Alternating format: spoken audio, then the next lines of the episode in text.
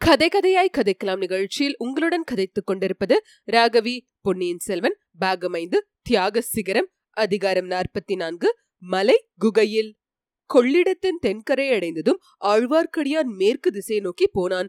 கொள்ளிடத்தின் உடைப்பினால் எங்கும் வெள்ளக்காடாக இருந்ததை பார்த்தான். ஆயினும் கொள்ளிடத்தில் தண்ணீர் மட்டம் குறைந்து வந்ததை போல் உடைப்பினால் தண்ணீர் பரவியிருந்த இடங்களிலும் வேகமாக தண்ணீர் வடிந்து கொண்டு வந்தது.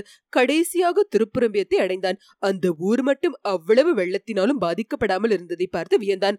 ஆதி காலத்தில் உலகமே பிரளயத்தில் ஆழ்ந்தபோது திருப்புரம்பியம் மட்டும் தண்ணீரில் முழுகாமல் இருந்தது என்னும் வரலாறு இதனாலேதான் ஏற்பட்டது போலும் என்று எண்ணிக்கொண்டு பள்ளி படைக்காட்டை நெருங்கினான். அங்கே புயலினால் பல மரங்கள் சாய்ந்து விழுந்திருந்த போதிலும் அவன் ஒளிந்து பார்ப்பதற்கு வேண்டிய அடர்த்தி இல்லாமல் போகவில்லை. அவ்விதம் பார்த்தபோது பள்ளிப்படை கோயில் வாசலில் ஆண்கள் மூவரும் ஒரு ஸ்திரீயும் நின்று பேசுவது தெரிந்தது. நன்றாய் உற்று பார்த்தபோது எல்லாரும் அவனுக்கு முன்னாலே தெரிந்தவர்கள் என்று அறிந்தான். அதே பள்ளிப்படை காட்டில் முதன் முதலில் சதியாலோசனைக்காக கூடியவர்களில் இந்த மூன்று ஆண் பிள்ளைகளும் இருந்தார்கள். ஒருவன் சோமன் சாம்பவன் இன்னொருவன் கிரமவித்தன் மூன்றாவது ஆள் இடுமன்காரி ஸ்திரீ படகோட்டி முருகையனுடைய மனைவி. அவர்களில் இடுமன்காரி மற்றவர்களுக்கு ஏதோ சொல்லிக் கொண்டிருந்தான். அச்செய்தி அவர்களுக்கு உற்சாகத்தை அளித்ததாக தெரிந்தது.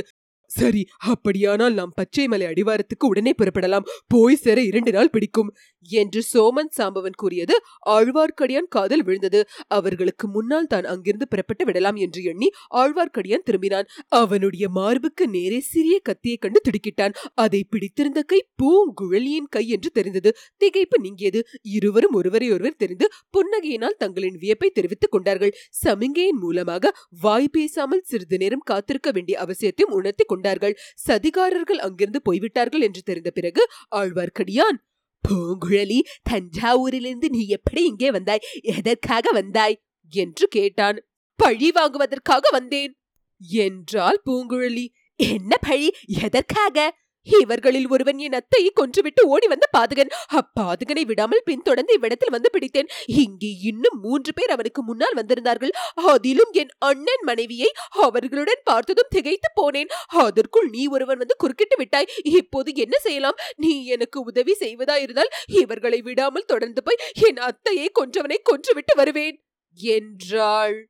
ஐயோ பாவம். உன் அத்தை என்றால் அந்த ஊமை ராணி மந்தாகினிதானே? அவளை எதற்காக இவர்களில் ஒருவன் கொன்றான் என்று ஆழ்வார்க்கடியான் கேட்டான். அத்தையை கொல்ல வேண்டும் என்று நினைத்து கொல்லவில்லை சக்கரவர்த்தியை கொல்ல நினைத்து அவர் மேல் எரிந்த வேலை என் அத்தை தாங்கிக் கொண்டாள் என்றாள். ஓஹோ அப்படியா? ஓமை ராணி தன் உயிரை கொடுத்து சக்கரவர்த்தியை காப்பாற்றினாளா? இதெல்லாம் எப்படி நடந்தது? சற்று விவரமாக சொல். கேட்கலாம். விவரமாக சொல்லுவதற்கு இதுதானா சமயம்? அவர்கள் தப்பித்துக் கொண்டு போய் விடுவார்களே.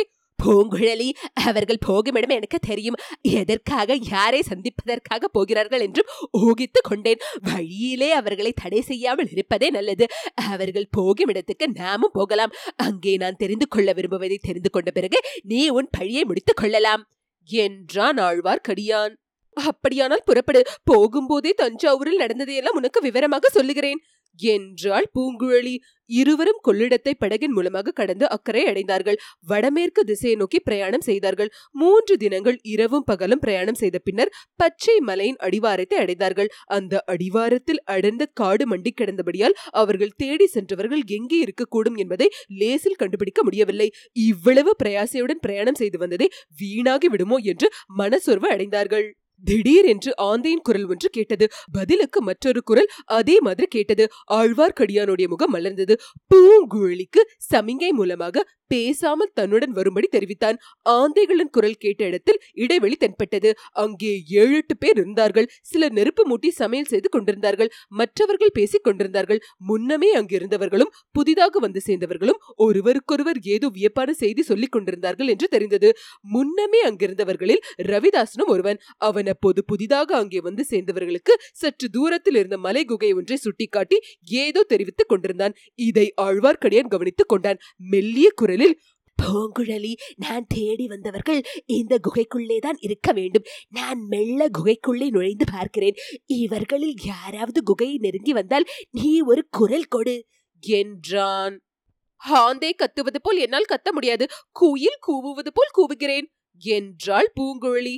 மலைகுகைக்குள்ளே காற்றும் வெளிச்சமும் நுழைவதற்காக சில பெரிய துவாரங்கள் செய்யப்பட்டிருந்தன. ஆகையால் உள்ளே வெளிச்சம் வந்து கொண்டிருந்தது. அந்த வெளிச்சத்தில் ஆழ்வார்க்கடியான் ஓர் அபூர்வமான காட்சியை கண்டான். பெரிய பழுவேட்டரர் காளாமுக சாமியார்களைப் போல புலித்தோல் உடை தரித்திருந்தார். அவர் பக்கத்தில் மண்டை ஒட்டு மாலை கிடந்தது. அவர் உடம்பிலிருந்து ரத்தம் மிக சேதமாய் இருக்க வேண்டும் என்று அவர் முகம் வெளுத்து போயிருந்ததிலிருந்து ஊகிக்கும்படி இருந்தது. தரையிலே படுத்திருந்தவர் அப்போதுதான் சுயநினைவு பெற்று எழுந்து உட்கார முயன்றதாக தோன்றியது. ஏதோ பயங்கரமான சொப்பன உலகத்திலிருந்து அப்போதுதான் விழுத்தெழுந்தவர் போல் காணப்பட்டார். அவருடைய கண்கள் திரு திருவென்று விழித்தன.